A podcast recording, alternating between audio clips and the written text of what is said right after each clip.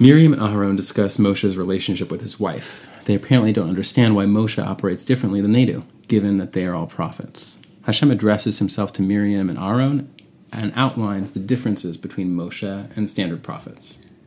Hashem explains that he, Hashem, communicates with all of the prophets through the medium of a dream. But as Bamidbar Yud Bet Zayin, Bamidbar 12.7 says, Lochein Avdi Moshe, not so with my servant Moshe, Bechol Beiti Ne'emanhu, in all my household he is uh, faithful or trustworthy. So Hashem does not communicate with Moshe through a dream.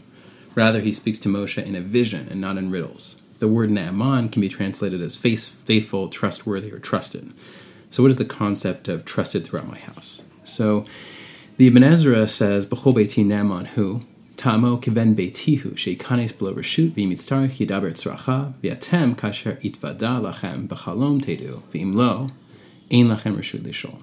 So it means that Moses, as it were, a member of my house. He enters without permission. If necessary, he states his needs. However, in your case, when I make myself known to you in a dream, then you are informed, and if not, you have no permission to ask.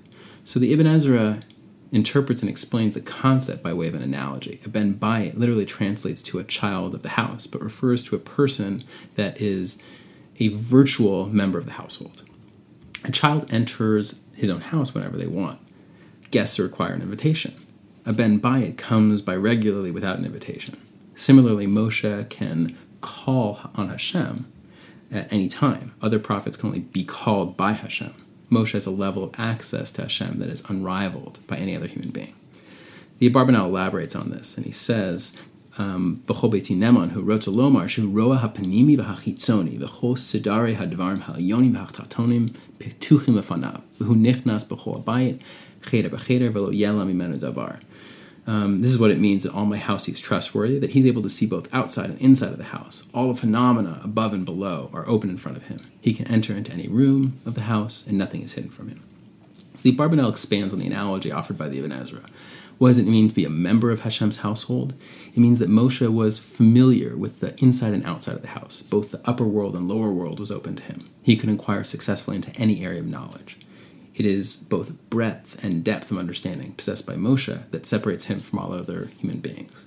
Despite this unique position, quote, the man Moses was very humble, more than any other person on the face of the earth, end quote. Uh, perhaps it was this humility that played a role in uh, his unique attainment.